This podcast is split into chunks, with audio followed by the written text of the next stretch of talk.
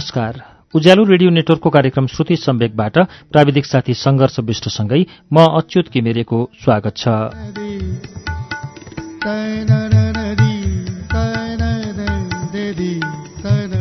श्रुति सम्वेकको आजको श्रृङ्खलामा पनि मैले प्रेम प्रकाश मल्लको उपन्यास झरेको पात लिएर आइपुगेको छु। गएको साता मैले यो उपन्यासको सडचालिसौं पृष्ठसम्म वाचन गरेको थिएँ र दोस्रो श्रृङ्खला रोकेको थिएँ।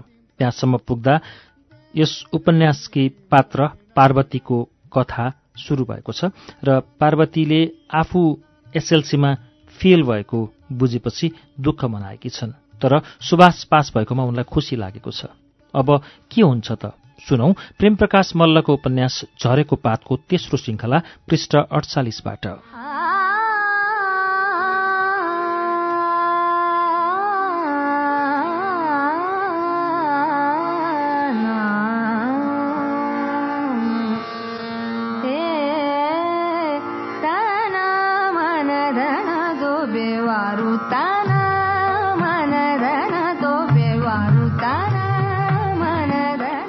नगर पार्वती हरेक सफलता र असफलतामा समान अनुभूति गर्न सिक्नुपर्छ हामीले। उनले त्यसपछि पनि अनेक प्रसङ्ग सुनाएर मेरो मनको सन्ताप घटाउने प्रयास गरिरहे। तैपनि भित्रभित्रै अब मलाई छोडेर सहर जाने भए भन्ने पीरले सताइरह्यो। साउन लाग्यो। साउन लागेपछि गाउँमा तीज सुरु भयो। त्यही साउनको एक रात हाम्रो घरमा नाचको निम्ता भयो। आफू भने कामकाजै व्यस्त। चकटी पानी आगो आदि दिएको दिए। कान्छी अब रात छिप्पियो दैकेरा बनाएर बाँड। नाचगानको अर्को मेहरोमै मुमा कराउनु भयो सुप्पोभरि हरिया दुना दुनाभरि दैकेरा मुछेको नखानेलाई छुट्टा छुट्टै बाँड्न पनि चार पाँच जनीलाई भ्याइ नभ्याइ भयो। खाइसकेपछि एकछिन केटाहरू नाचे कराएर दोहोरी गाए त्यसपछि पालो आयो बुढाहरूको। अनि आफ्नै दौतर मिलाएर फेरि सुरु भयो ठाडो भाका हे लेख्ने बैदारको भाइले पहिला लेख्यो कबाट गाउने ए पहिला लेख्यो कबाट छोप्नेहरू। यही साईले धर्म छोड्यो पनि धर्म छ मबाट। ए धर्म छ मबाट। हे हिउँदाले कटोदामाथि खरैकोमा पुली छ ए खरैकोमा पुली छ। हे कर्म मेरो लेख्ने बेला भाविनीले भोली छ हे भाविनीले भोली छ। अनेक रङ्ग र ढङ्गका गीत। आहा कति आनन्द होला गीत सुन्नुमा कति आनन्द होला। त्यही लयमा विलय हुनुमा मनमा लागिरह्यो सारा समय सुनसान भयो। गाउँतिर भाले बासेपछि भने सबैले भने अब फाटम माथि पुग्ने बेलासम्म लाउरे दाईको नेसनल प्यानासोनिकमा तिनै भाका घन्किरहे मैले झ्यालबाट कान फाल्दै सोचेँ अहो कति राम्रो होला त्यो टेप्रिकोट। कति मिठो खिचिएको होला गीत त्यहाँ। सुभाषको सम्झना मेरो हृदयमा खिचिए जस्तै।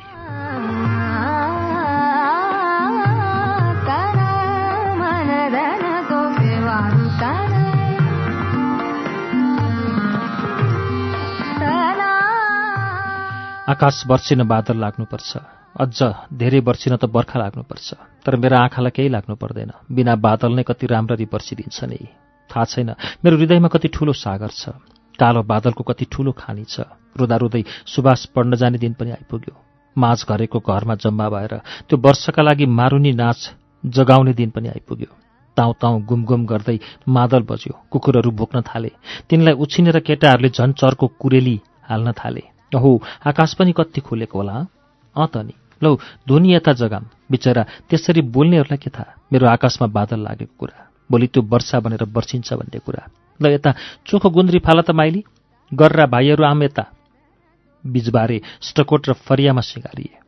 खाँगर पटुका फेटा र सेलीमा सजिए। अनि गुन्यु चोली घलेक र पछ्यौरामा चिटिक्कै परे मारुनी। शिरमा शिरबन्दी कति सुहाएको। गालामा माला। हातमा ठोका बाला र पाउमा कल्ली पनि उस्तै उनलाई गहनाले झकी झकाउ पारेपछि फेरि तन्त्रमन्त्रले बन्धन बाँधे अनि गुरु मादल ठोकेर सरस्वती कामेपछि बल्ल सुरु गरे नाचगान। गाउनेहरूले सबैभन्दा पहिले देवी देवतालाई सम्झिए। सरस्वतीदेखि तेत्तिस कोटी देवतासम्म पातालका बासुकीदेखि स्वर्गका इन्द्रजीसम्म धरतीका भूमि सिमेदेखि आकाशका चन्द्र सूर्यसम्म सबै आए गीतमा। मादल कति मिठो गाउनेहरूको स्वर झन् कति मिठो नर्तकीहरूको हावभाव देख्दा आँखा झिम्क्याउने लोभ लाग्ने। तैपनि मनको पीरले सुख दिएन। नाचगानको रौनक घटेपछि एउटा गोठमा गएर बस्यौँ। लामो मौनतापछि उनले सुस्त भने म भोलि बिहानै हिँड्छु। राम्ररी बस्नु। चिन्ता मान्ने काम चाहिँ गर्दै नगर्नु। त्यसपछि त झन् मायाभन्दा धेरै उपदेश दिन थाले उनले। अड्किएको गला केही खुलेपछि रुँदै भने सुभाष म तिम्रो सफलताको तगारो भन्न सक्दिनँ। सधैँ मेरो आँखामा बसिरहु भन्न पनि सक्दिनँ। त्यति हो। आँखाबाट ओझेल पर्दैछौ। डर लाग्छ। त्यसको आफै ख्याल गरे। म माथि अझै शङ्का? होइन तिमी माथि। अनि? भनिहाले नि मान्छे टाढा भए पनि मन टाढा नगरे त्यसो नभन न पारु तिमीले त यति बेला मलाई झन् धेरै साहस दिनुपर्छ। फेरि म समय समयमा त आइहाल्छु नि। सुर्खेत भन्नु कति टाढाको कुरा हो र। उनले मलाई पेस्की माया दिएर सम्झाउन खोजे। तर जति नै सम्झाउन खोजे पनि मेरा आँखा ओसाउन छोडेनन्। सुभाषले गाउँ छोडे। उनी नभएको गाउँघर मलाई मरुभूमि जस्तै लाग्न थाल्यो। म दुनियाँमा एक्लो जीव जस्तै हुन थालेँ। सोचेँ अब मेरा सुखका दिन सकिएछन्। सोच्दा सोच्दै मनमा भक्कान उठ्यो। यस्तो लाग्यो कि अब आकाश फाट्दै गयो भने यो खोलीको मूल घट्दै जान्छ तर मेरो आँसुको मूल भने झन्झन बढ्दै जान्छ कहिल्यै घट्दैन।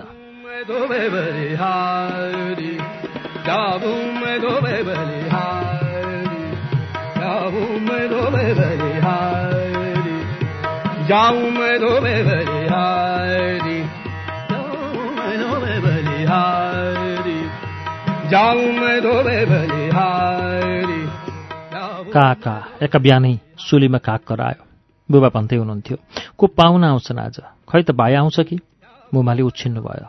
म बोली नबोली खला बढार्दै थिएँ। त्यत्तिकैमा स्याँ स्याँ गर्दै तल्लो घरको काले आइपुग्यो।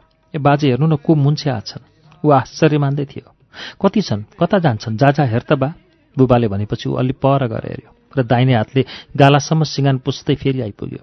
सशङ्कित हुँदाहुँदै ती पाम्रा हाम्रै घरमा आए। ढोकभेट सुरु भएपछि बल्ल बुझेँ दाजु हुनुहुँदो रहेछ। अनि त सुरु भइहाल्यो रुवाबास बुबा मुमा नै रोइदिएपछि म झन् यसै बस्न सक्ने कुरै भएन। हामी रोएको देखेर बिचरा। ती भरिया दाई पनि भावुक भए उनलाई बिदा दिइसक्दासम्म पुरै छिमेकीहरू हाम्रै आँगनमा ओहिरिसकेका थिए। ओहो विधाताले हेरे भने यति ठूलो खुसीको क्षण पनि थाहै नपाए आउँदो रहेछ। सोच्दा सोच्दै म त आकाश आकाशमा उड्न थालेँ।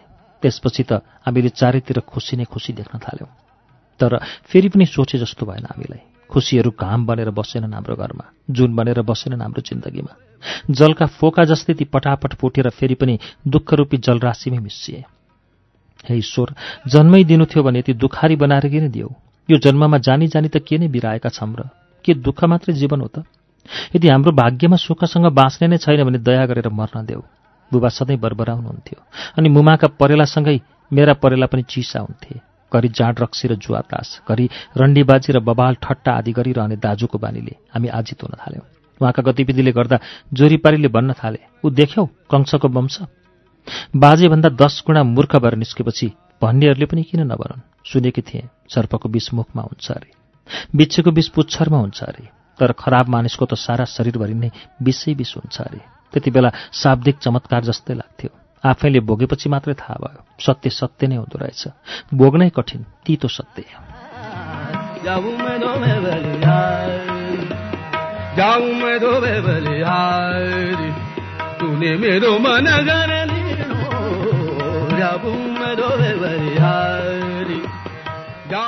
दसैँ आयो। दसैँले मेरो मुटुको टुक्रालाई लिएर आउँछ भनेकी थिएँ। त्यो पनि ल्यायो तैपनि खुसी ल्याएन। हुँदा खानेहरूको लागि त दशा छँदै थियो। हाम्रा लागि पनि दसैँ दशा जस्तै भएर आयो। घर नामको जेल र जेलरहरूको भन्दा पनि कठिन जीवन बिताउन निकै गाह्रो हुन थाल्यो। सोच्थेँ मुक्ति सजिलो छैन। सुभाषभित्रको कृष्ण उदाउन पनि सम्भव छैन। ए भगवान् दया गर हामीलाई हामी अनाथलाई। नवमीको रात ए ढोका खोलो गुरुक्क उग्रियो ढोका। ए मुमा खै बिस पच्चिस हजार झिक्नु त? सुन पनि फुकाल्नु। बुबा सुस्त सुस्त खोक्दै हुनुहुन्थ्यो। मुमा आँटीमा जानुभयो। केही समयको खत्र्याङ खुत्रुङपछि तल झरेर भन्नुभयो ल पच्चिस हजार। रहर मात्रै मेटेर आइज। बेला न बेला कानको सुन कसरी फुकालम? के अरे खुरुक्क फुकाल्ने भए निकाल नत्र अहिले थाहा हुन्छ। त्यति भनेर ड्याममा खाटमा हान्नुभयो दाइले दे दे अब के नै बाँकी छ र यो घरमा? त्यही पनि मिर्काइदिएपछि लुतो न चिलाए अब खरानी गछेर हिँड्न मात्र त बाँकी छ। त्यही पनि कुन दिनमा आइपुग्छ लगन? बुबा बरबराउँदै हुनुहुन्थ्यो। झ्याप्पै समातेर दाइले खाटबाट तल फालिदिनु भयो। नाकमुखबाट रगत बग्यो मार्दे अब हामी सबैलाई एउटै च्यान बनाइदिए अनि दुवै हातले खालास डल्ला दुष्ट। जति जति दाईको कुटाइ बढ्न थाल्यो उति उति बुबाको क्रन्दन पनि बढ्दै जान थाल्यो। उहाँबाट बुबालाई छुटाउन हामीलाई निकै गाह्रो भयो। मुमाले सुन दिएर पठाएपछि मात्र हामीले शान्तिको सास फेर्यौँ। त्यसपछि उहाँ कुन जुवाको खालमा जानुभयो थाहा भएन।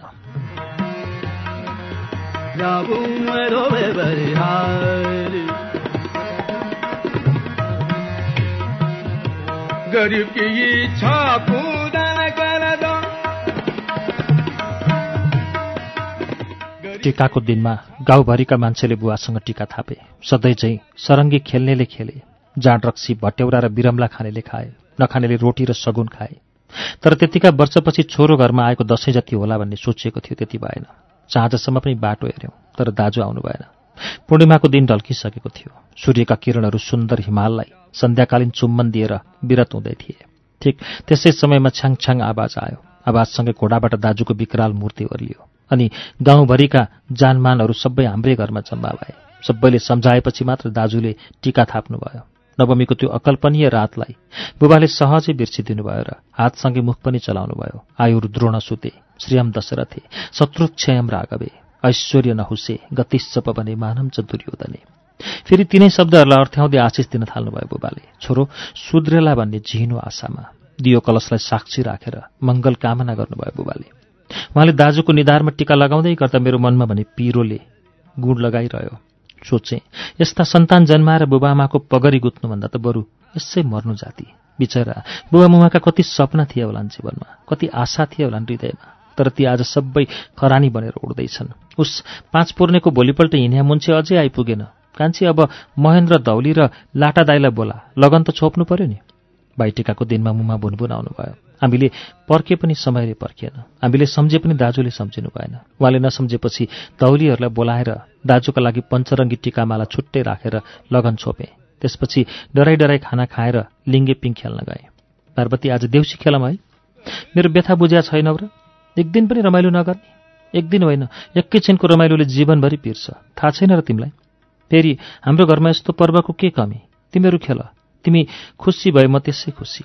जुबाफ नाजवाफ जस्तै भए। हेर्दा हेर्दै गाउँ देउसी भैलोले गुन्जायमान भयो। सुभाषको खुसीका लागि मात्र भए पनि म डरलाई पैताला मुनि राखेर केहीका आँगनसम्म पुगेँ। के भयो सबै चुपचाप। तल्लो घरको काली स्याँ स्याँ गर्दै आइपुग्यो। फुपू घरमा झगडा गरेका छन्। फस्याङ फस्याङ गर्दै गए। बाटाभरि कुच्चेका गाडी र भाँडाकुँडा घरभरि पोखेका अन्न पानी आँसुमा पोखिनुभएका बुबामुमा रमिती बनिरहेका छिमेकीहरू भगवानका फोटा र छिनिएका मालाहरू त्यहाँभन्दा बढी हेर्न नसकेर थाहै नपाई चिच्याएछु। त्यसपछि त झन् मैमाथि बर्सियो असिना। मानिसहरू रमिते बन्न बाहेक के गर्न सक्थे र बिचरा? किनभने सबैलाई थाहा थियो उहाँलाई सम्झाउनु भनेको कालो अरिङ्गाललाई जिस्क्याउनु जत्तिकै हो। त्यसपछि दाजुले घर छोडे पनि डरले घर छोडेन। पुरै गाउँ आतंकित भइरह्यो।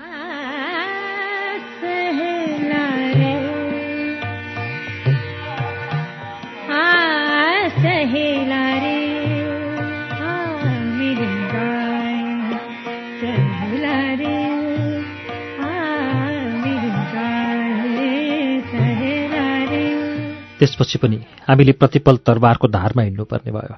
अरिङ्गालको गोलाको सिरानी बनाएर रात काट्नुपर्ने भयो। त्यति विघ्न सङ्कटको बीचबाटै भए पनि बुबामुमाले एक दिन आशाको दमिलो उज्यालो देख्नुभएछ। त्यही उज्यालोमा दाजुको ग्रह शान्तिको कुरा उठ्यो विवाहको कुरा उठ्यो र त्यसको तयारीको कुरा उठ्यो। मङ्सिरको महिना।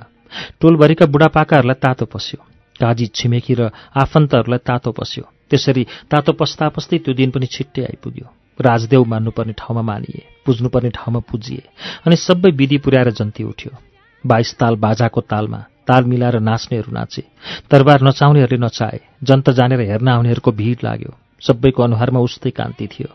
त्यही कान्तिसँगै बाजाले टुई झाइ झाइको ताल निकालेपछि जन्ती अघि बढ्यो। जार जाजरकोट पुग्नु छ समयमै। लौ लौ धेरै बेर नगरौँ। कतैबाट अर्को आवाज आयो। आवाजसँगै अघि अघि बाजा पछि पछि डोले। घोडामाथि चढेका दुलाहा र जन्ती। यस्तो लाग्थ्यो कि त्यो अद्भुत सङ्गीतमय सौन्दर्य देखेर स्वर्गका देवता पनि मन्त्रमुक्त छन्। तर त्यति ठूलो खुसीमा पनि बुबामुमा सोच जति खुसी हुन सक्नु भएन। रत्यौली बोलाउँदै गरेको रात जन्तीहरूको भन्दा पनि माथि उचालिएका रत्यौली खेल्नेहरूका गोडा छटपट्टिरहेको मन र विशेष जिम्मेवारीले मलाई त्यस रात सासै फेर्न पनि मुस्किलै परिरहेछ लाग्यो। सबै कान्छी मात्र भन्ने सबैलाई म मात्र चाहिने भान्सादेखि नाचगानसम्म मनै खट्नुपर्ने। रातसँगै रत्यौले पनि छिप्पिँदै गएपछि चन्द्राले भने ए पार्वती हेर्न खेल जोड्ने अरे यता नाच्दैछन् अलि उता जोड्न भन्न।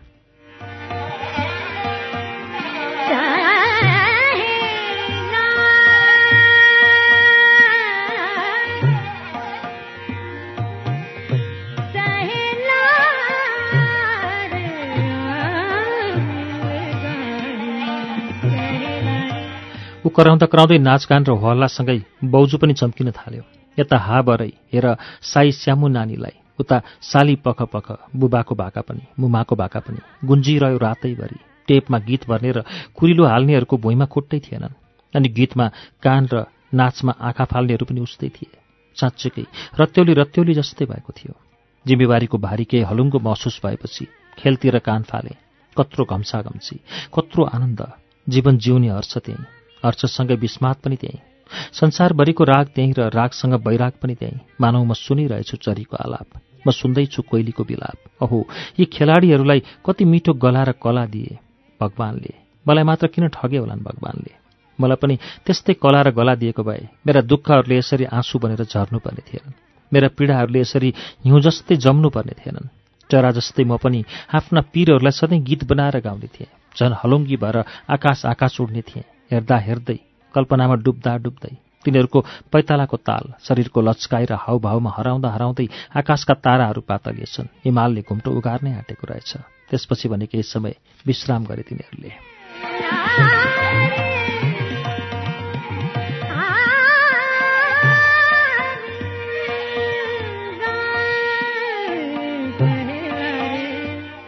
कान्छी उठ अब।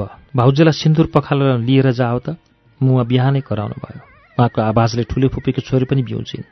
तिन नन्द भाउजू गयौँ पँधेरामा। जाँदा जाँदै मिरमिरे भयो। मिरमिरेसँगै रवि किरणहरू खुल्न थाले अनि तिनै किरणसँगै भाउजूका सौन्दर्य शिखाहरू पनि खुल्न थाले। कति पहेँला गाला कति कलिला हातकोडा बोली त झन् कोइलीकै जस्तो। नुहाई फर्किएपछि बाटोमा चन्द्रा भेटी कति फरासिले केटी भनिहाले भाउजू दर्शन। दर्शनभन्दा खिसिक्क हाँस्नुभयो उहाँ। कति मिलेका रहेछन् दन्तलहर। अनारका दाना जस्तै चम्किला र मनोहर म चन्द्रप्रति कृतज्ञ भए। उसैले गर्दा नै उहाँको पूर्ण सौन्दर्यको पर्दा खोल्यो। तर कलेजीमा भने कता कता करौतीले काटिरहे चाहिँ लाग्यो। आँखामा दाजुको अनुहार आइरह्यो। आज आज भोलि भोलि गर्दा गर्दै विवाह पुरानिँदै गयो। विवाह पुरानिए पनि दाजुको बानी पुरानिएन। त्यो झन्झन नयाँ आउन थाल्यो। समाज र सारा आफन्तहरू टाढिँदै जान थाले। हाम्रो भागमा दुःख र पीर भए मात्र पर्न थाल्यो। हामी यो संसारका सबैभन्दा अनाथ प्राणी जस्तै भयौँ। त्यस्तो लाड प्यारमा हुर्केकी छोरी बिचरी सर्लक्कै सुकेर गई। कस्तो भाग्य ल्याएर आइछे जन्मदिनमा। भाउजूलाई देखेर सबैले त्यस्तै भन्थे। एक दिन एकान्त पारेर भाउजूले मलाई रुँदै भन्नुभयो मैया अब म धेरै दिन बाँच्दिनँ होला। यसरी कति दिन बाँचिएला र? सधैँको पिटाई सधैँको यातना। फेरि कुनै दिन कुठाउँमा लागेर एकमुठी प्राण हुरुक्क भयो भने उहाँलाई ज्यान मारा लाग्ला। बरु म आफै मरिदिन्छु। दुनियाँले जे भने पनि हजुरले मलाई पापिनी नभनिदिनु होला। त्यसपछि म झन् आँसुमा डुब्न थालेँ।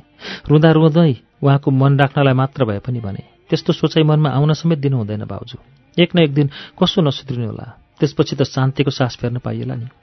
बुबा दिक्क हुनुहुन्थ्यो। मेला पर्वहरू आउने नआउने। घरमा कहिले पुलिस र बलादमीहरू आउँथे। कहिले जडिया र जुवाडेहरू आउँथे।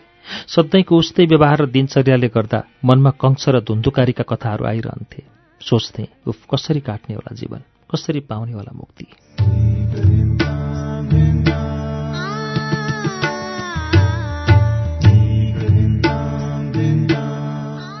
श्रुति सम्वेकमा अहिले तपाईँले सुन्नुभएको वाचन प्रेम प्रकाश मल्लको उपन्यास झरेको पातको वाचन हो। यसको बाँकी अंश वाचन लिएर केही बेरमा आउनेछु। उज्यालो सुन्दै गर्नुहोला।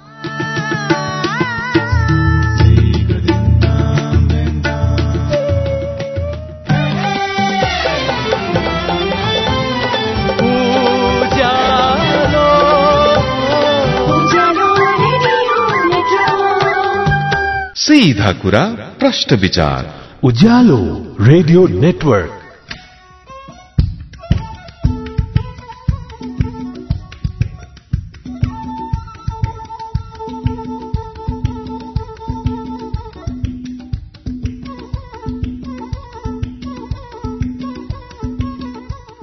कार्यक्रम श्रुति सम्वेकमा तपाईँलाई फेरि स्वागत छ।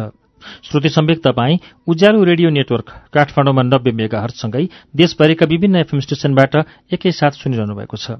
श्रुति सम्वेकमा हामी आज प्रेम प्रकाश मल्लको उपन्यास झरेको पातको वाचन सुनिरहेका छौं। अब यसको बाँकी अंश वाचन सुनौ।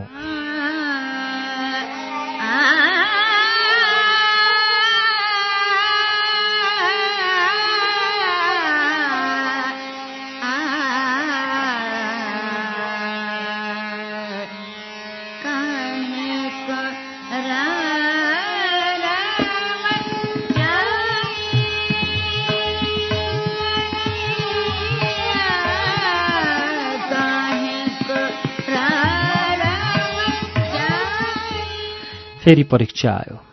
त्यो आयो र आफू जस्तै भएर गयो। पहिले गरिएको व्यवस्था भने मनमा झलझली आउन थालेको थियो।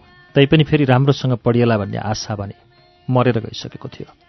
फागुनका उराठिला दिनहरू हाम्रो जीवन जस्तै झन् उराठिला हुँदै थिए। त्यसैको अन्तिमतिर घरमा लगातार तिन दिनसम्म उकु पेल्यौँ। कोही खुदो र कोही खुदै भात पकाउँदै थिए। त्यसै बेला पिँढीको गफगाफलाई उछिन्दै बाटोतिर आवाज आयो। जनाको हुँदाहुँदै ती छायाहरू गुनगुन गर्दै हामीतिरै आए। अघिल्लो छाया दाजुकै भए पनि अर्कै थियो। उहाँलाई त्यस्तो स्वरूपमा देखेर सबैजना आश्चर्यमा परे। यो को हुन् त दमन बाबु? भट्टराई जेठाबाले सोध्नुभयो। बुहारी हो बुहारी। हँ कन्या ल्याइस् कि जारी गरिस्? कान्छा बुबाले फेरि सोध्नुभयो। जारी हो। कसको? कान्छा बुबाले सोध्नुभयो। जाजरकोटीको। दाइले उत्तर दिनुभयो। ल ल ठिकै छ बाबै मर्द कि दसवटी पनि हुन्छन् तर धर्म छोड्नु हुन ल्याइसकेपछि। कान्छा बुबा र दाईको कुरा सुनेपछि मलाई बाजेको झलक्क याद आयो। हेर कान्छा मर्दले रणौली ल्याउनुहुन्न चाहिने जो छोडौली पनि ल्याउनुहुन्न बस कि त कन्या कि त जारीकै बुझिस् कान्छा बुबामा सरेको पुर्ख्यौली झन् आज बाहिर आयो। सायद यसरी नै हस्तान्तरण हुँदै जान्छन् होला सामाजिक ज्ञानहरू। मैले निकै बेर सोचिरहेँ तर जति नै सोचे पनि पछिल्लो पटक धर्म छोड्नुहुन्न भनेको चाहिँ बुझिनँ। त्यसपछि सामान्य टिकाटालो गरेर कान्छी भाउजू भित्रिनु भयो घरमा। सबैले भने दमन धोचकी जेठी दुलै अब झन् कति रोली? तर अरूले सोचेभन्दा धेरै फरक देखिनु भयो भाउजू रुनु भएन। कति पनि दुःखी हुनु भएन उहाँ। बरु सौताप्रति साह्रै दया लागेछ उहाँलाई। एक दिन भावुक हुँदै भन्नुभयो म यहाँ? मेरो कर्म त यसै पनि फुटेको थियो। अझै मै पछाएँ भनेर त्यो बिचरी किन आयो अलि? मेरा त दुःखै बाँडिने भए अलि लामो सास फेर्न पाउने भए। उहाँको कुराले अचम्बित हुँदै भने जस्तो भए पनि सौता हो भाउजू सौता। सौता आउँदा नदुख्ने मन पनि कहीँ दुख्छ? प्रतिक्रिया दिँदै उहाँले भन्नुभयो मन भए पो दुख्नु मैया ढुङ्गालाई पनि कहीँ दुख्छ त? त्यसपछि म बोल्न सकिनँ।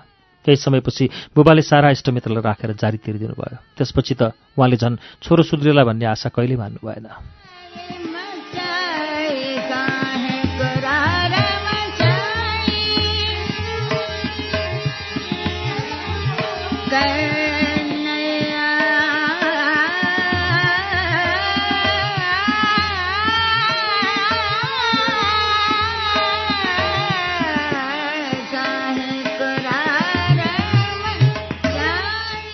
कान्छी भाउजूको अवस्था पनि उस्तै भयो।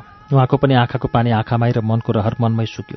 सुखको सास फेर्ने आशा भोलि जस्तै सर्दै जान थाल्यो। एक दिन दाईले सानो न्युमा पनि ठुलो रडाको मचाउनु भयो। कोही कतै कति कतै फर्केर रुन थाले। मुमाले सुस्त भन्नुभयो जा कान्छी पानी लैया। एक छिटो पानी छैन घरमा। गागी बोकेर पँधारातिर गए। गर्मी याम भएर होला। आकाशमा काकुले कराउँदै थिए। म बाटामा हिँड्दै थिएँ। ड्याममा आवाज आयो। त्यो आवाजले म निकै झस्केँ त्यसपछि हेर्दा हेर्दै एउटा काकुली फ्यात्त खस्यो। धाराबाट पानी ल्याएर चुच्चोमा हालिदिएँ तर निल्न सकेन मरिसकेको रहेछ। त्यसपछि मलाई बाल्यकालको कलिलो याद आयो। सानी छँदा आकाशमा कराउँदै गरेको चरुला देखेर सोधेकी थिएँ मुमा ऊ त्यो कोया कोया गर्दै उड्ने चराको नाम के हो ए त्यो त्यो त काकुली हो नानु काकुली। त्यो सधैँ तिर्खाले व्याकुल हुन्छ अरे। मुमाले साह्रै माया गरेर भन्नुभएको थियो। त्यसपछि मैले सोधेकी थिएँ किन? बहिनीको श्रापले तिर्खाकी बहिनीलाई पिसाब दिने दाईलाई भगवान्ले त्यस्तो बनाइदिएका हुन् अरे। त्यसले सारा नदीनालाहरूमा पानी होइन रगत बग्या देख्छ अरे। त्यही भएर वर्षाको आशले कराउँदै उठ्छ अरे। मुमाले स्पष्ट पारिदिनु भएको थियो मलाई। त्यसपछि मेरो मानसपटलमा दुईवटा कुराले गहिरो छाप पारेका थिए। एउटा त्यो दुष्ट दाजुको चरित्र र अर्को दुष्टै भए पनि उसले पुरै जन्मभरि पाएको दुःख। अनि दैवसँग पनि रिस उठेको थियो। यातना नै दिनु थियो भने त्यही जन्ममा किन नदिएका? आफ्नो गल्तीको महसुसै नहुने गरी अर्को जन्ममा बिचरा त्यो पन्छीलाई किन त्यत्रो यातना दिएका? पानी बोकेर फर्किँदा पनि आँसु खसाल्दै सोच्न थाले। त्यो काकुलीलाई त कम्तीमा तृष्णा मात्र थियो होला जीवनमा। हामीलाई त मृग तृष्णा पनि छ तृष्णासँगै। के यति मात्र हो मान्छेको जीवनको यथार्थ? कि मृत्यु नै जीवनको आनन्द हो त? मुक्तिको एक मात्रै मार्ग हो त? यदि त्यसो हो भने हे भगवान् हामीलाई पनि छिट्टै मुक्ति देऊ। छिट्टै परमानन्दमा लिन हुन देऊ। त्यो काकुलीलाई जस्तै पूर्वजन्ममा गरिएका कुकर्महरूबाट छुटकारा देऊ।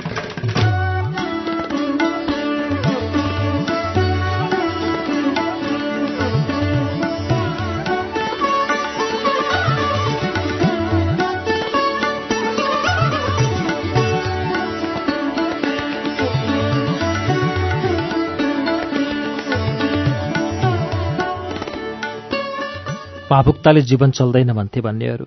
तर म भने बैंसैमा सुकिसकेकी थिएँ। दिनहरू झन्झन जटिल बन्दै गइरहेका थिए। एउटै मुटु भएर पनि सुभाष र म नदीका दुई किनारा जस्तै भएका थियौँ। बीचमा दुःख र भयरूपी नदी उर्लिरहेको थियो। बढ्दो नदीसँगै किनाराहरू झन्झन टाढिँदै थिए। वै त्यो चन्द्रासँग किन यति धेरै हेलमेल हँ तेरो? होइन त्यही कहाँ भेट हुन्छ र हाम्रो? बढी बोलिस् भने झापड खालिस् नि। दाईले त्यति भनेपछि म बोल्न सकिनँ। त्यसपछि त झन् चन्द्रासँगको भेट पनि पातलिन थाल्यो। भेट पातलिन थालेपछि पीडाहरू झन् बाक्लिन थाले। मन झन् झन् भारी हुन थाल्यो। अनि आफूभन्दा अग्लो भएर जमिन उभिन थालेको पीडा छटपट्टि र बेचैनीले म आफ्नै मनोलोकको अत्तल गहिराईमा भाँसिँदै जान थालेँ। एक दिन चन्द्रलाई निकै निन्याउरी देखेँ। त्यति उज्याली मान्छे। आज किन यति अँध्यारी चन्द्र? केही समयसम्म आँसु बगाएर भने पार्वती अब म जीवनसँग हारेँ। उसको आश्चर्यजनक अभिव्यक्तिले छक्क पर्दै भने त कहिले मन नखसाल्ने मान्छे? आज यो के भन्दैछस् चन्द्र? अनि उसले रुँदै विस्तार गरी आफूलाई चौतरिया गोविन्द माग्न आएको कुरा आफूले नाइ भनिदिएको र उल्टै रामनवमीमा विवाह हुन्छ भन्दै झ्याली पिटेको कुरा र दीपकले त्यही हल्लाको पछि लागेर आफूसँग नबोलेको कुरा जम्मै भनेर ऊ रोइरहे। मैले उसलाई ढुक्क रहन आश्वासन दिएर भने चिन्ता नगर अब उनलाई कुरा बुझाउने जिम्मा मेरो भयो। समयमै जान सकिनँ। जाउँला भन्दा भन्दै एक दिन सानीमुमा आइपुग्नु भयो कताबाट आउनुभयो सानीमुवा? घरबाट। मुमासँग केही काम थियो कि? त्यसपछि उहाँ बोल्नै सक्नु भएन। आँसुका ठुल्ठुला ढिका खसाल्न थाल्नुभयो। साँझ पार्वतीसँग बस्न जान्छु भनेर आएकी अहिले मैसरीले अर्कै कुरा सुनाई। उहाँ फेरि रुन थाल्नुभयो। मैले सोचेँ अब चन्द्रा यो संसारमा रहेन। होइन के भयो त सानीमा?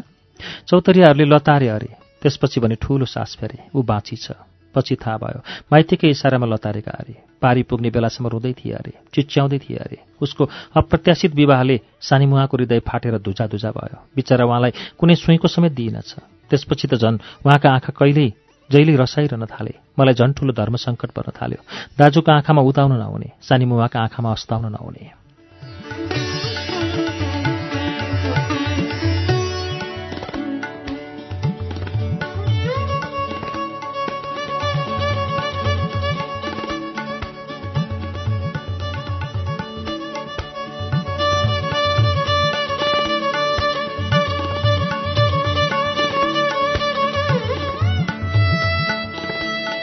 सबैभन्दा पातलो पानी पानीभन्दा मान्छेको कुरा पातलो।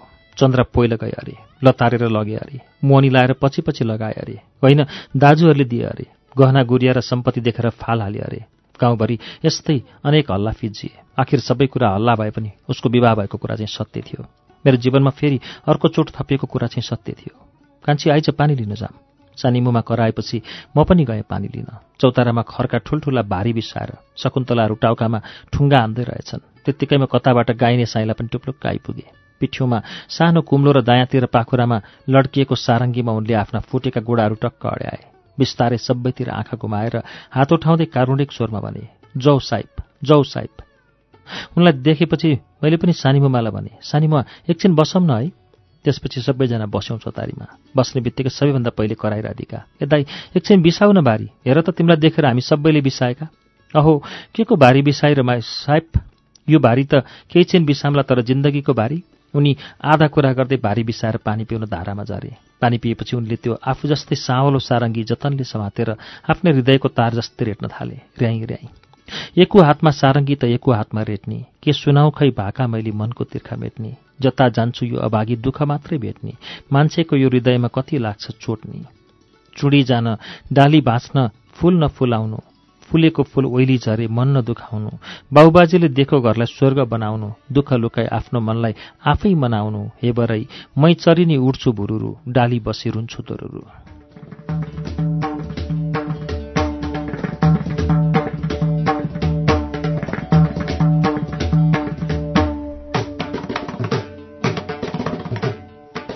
उनले गाउँदासम्म त हामी यसरी हरायौँ कि मानौ उनी साक्षात् श्रीकृष्ण हुन्। उनको त्यो सारङ्गी उनै कृष्णको मुरली हो। उनको त्यो मिठो स्वर वृन्दावनमा बजेको उनै कृष्णको मुरलीको धुन हो। सुन्दा सुन्दै हामी निकै भावुक भएछौँ।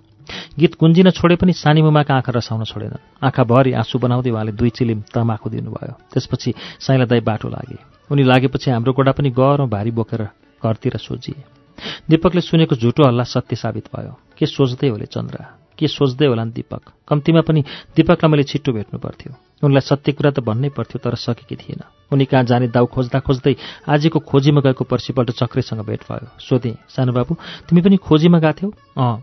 उसले टाउको तलमाथि गर्यो। चन्द्रा खुसी छे? टाउको दायाँ बायाँ हल्लाएर एउटा कागजको टुक्रा जतन साथ दिएर गयो। आँसुले लेखिएका उसका भावना पढ्न घर जानुपर्ने भयो। गएँ। यो उल्टो समाजमा उसका अक्षरहरू पनि उल्टै थिए। कोठामा गएर ती अक्षरलाई ऐनामा पढेँ। पत्रमा उसले मृत्यु मार्ग खोजिरहेको कुरा गरेकी रहेछ। त्यही जिराहा केटी। एकाएक किन त्यति निराश भइहाली? उसको त्यो भरभराउँदो अतीत र पिलपिलाउँदो वर्तमान सम्झेर साह्रै बित्थोले त्यसपछि उसलाई जवाफ पठाउनुभन्दा पहिले दीपक कहाँ जान भनी निस्के।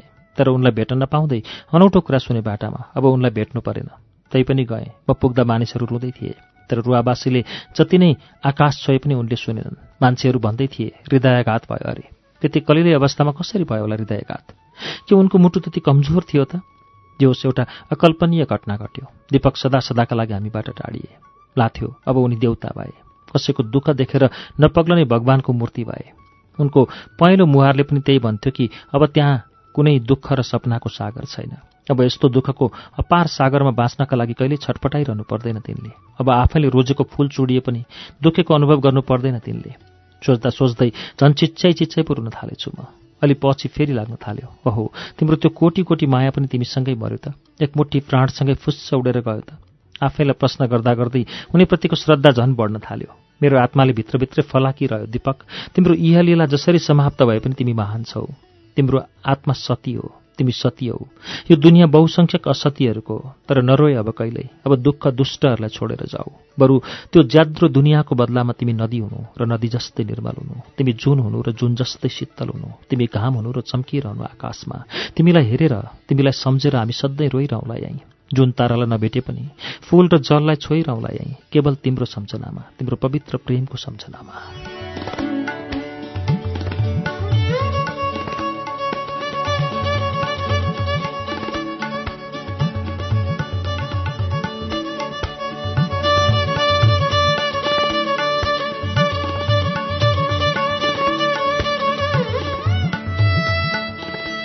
समय बित्दै गयो। मनमा पीरहरू झन् बेसी सलबलाउन थाले।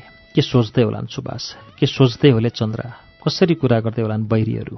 दीपकको निधनपछि यस्तै सोचाइमा डुब्न थाले। एक दिन बारदलीमा बसेर टोलाइरहेकी थिएँ चक्री आइपुग्यो। किन आइस बाबु? अनि के पर्सि पार्वती आजीलाई पनि हामीसित पठाइदिने रे? कहाँ? आजीको बिहेमा। मुमासँग कुरा गर्दै गरेको भाइलाई गएर अँगालो हाले। ऊ रातो पिरो हुँदै फुत्किएर पर गयो अनि कालेसँग खेल्न थाल्यो। उसको त्यो सधैँको बानी थियो।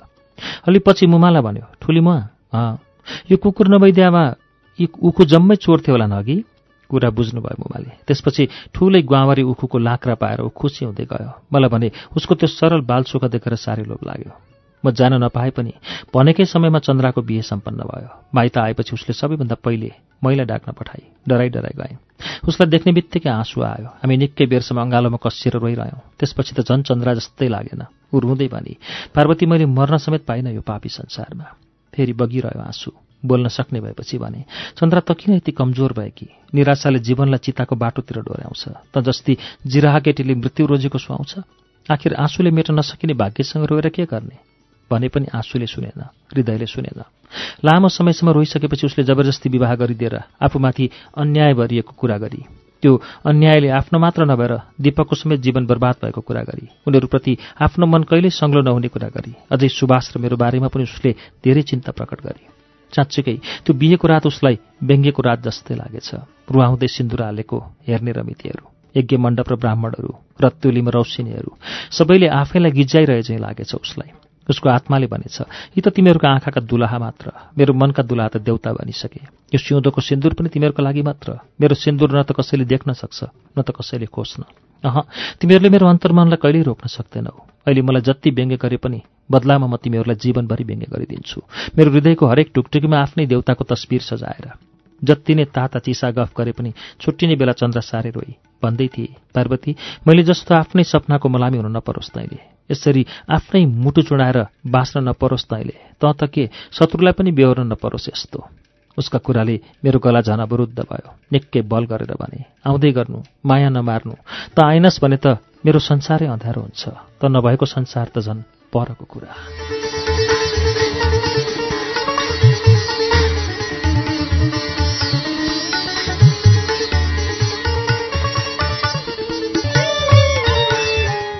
श्रुति सम्वेकमा अहिले तपाईँले सुन्नुभएको वाचन प्रेम प्रकाश मल्लको उपन्यास झरेको पातको वाचन हो। मैले यसको तेस्रो श्रृङ्खला आज पृष्ठ सत्तरीमा ल्याएर रोकेको छु। यो पुस्तक अर्को साता यसको चौथो श्रृङ्खला लिएर आउनेछु। एक सय अठासी पृष्ठको यो पुस्तकलाई निरन्तर मङ्गलबारको श्रुति सम्वेकमा वाचन गर्दै जानेछु। हवस् त अर्को दिनसम्मका लागि प्राविधिक साथी सङ्घर्ष विष्टसँगै म अच्युत घिमिरे आजको श्रुति सम्वेकबाट विदा हुन्छौ। नमस्कार शुभरात्री। रे रि तन